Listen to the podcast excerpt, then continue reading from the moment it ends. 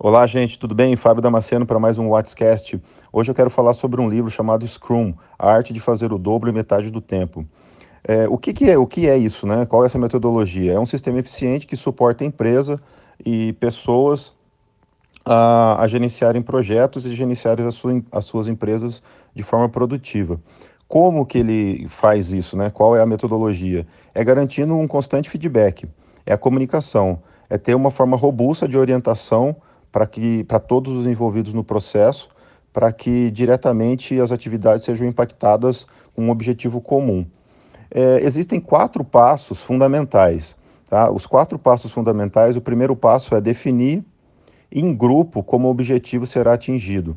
O que, que é isso? É você dar oportunidade para o seu time para que ele determine como o objetivo vai ser atingido e não venha top-down, não venha de cima para baixo para que o time todo se comprometa e tenha o engajamento deles. Trabalhe sempre com o time, é, evitando consolidar a atividade em uma só pessoa. O time contribui muito mais do que um indivíduo. Então, sempre delegue para um grupo e não sempre para uma pessoa só.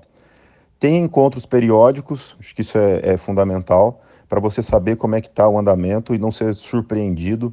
Então, é, é, garantir que uma vez por semana você vai sentar com o seu pessoal e vai entender como é que está o status, quais são as dificuldades, quais são os roadblockers ou o que está travando o projeto e como é que o pessoal pode ajudar. Isso é muito importante, tá? Isso vai ajudar muito a, a, a dividir as boas práticas é, com todo mundo. E garanta, garantir que o seu time esteja trabalhando com poucas pessoas. Não vamos montar um time de 20 pessoas por quê? Quando você monta um time de, com muita gente, isso divide muito uh, as pessoas, deixa as pessoas confusas. Então, ter um time bem conciso, bem pequeno, com pessoas que consigam ter um relacionamento bom. Tá joia? Acho que isso é, é fundamental. É, ter um sistema robusto de feedback, né? Acho que isso é, é um outro tema já e é fundamental. A pessoa precisa receber um feedback, precisa estar tá claro se ela está indo bem, se ela está indo mal trabalhar sempre com objetivos curtos. Né? É uma atividade de cada vez e quando essa atividade tem que estar pronta, evitar passar várias atividades para as pessoas, passar uma atividade que ela esteja clara e assim que terminar você já passa outra atividade.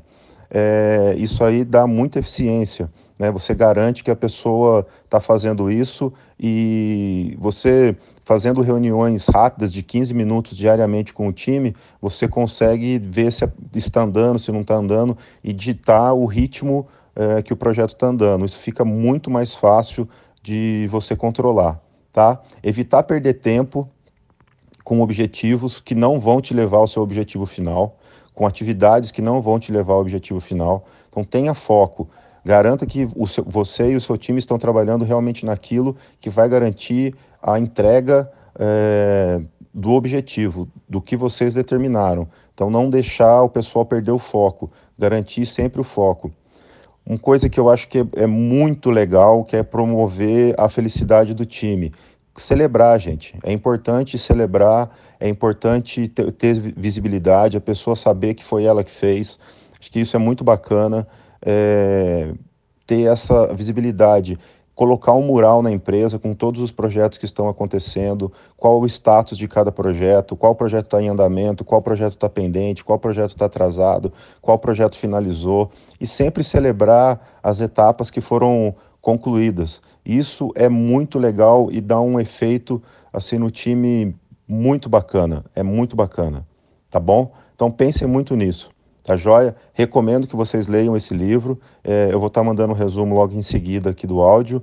Que vocês tenham um excelente dia. Esse áudio foi um pouquinho mais longo, mas eu acho que valeria a pena passar isso para vocês. Um grande abraço, sucesso para todos. Fábio Damasceno.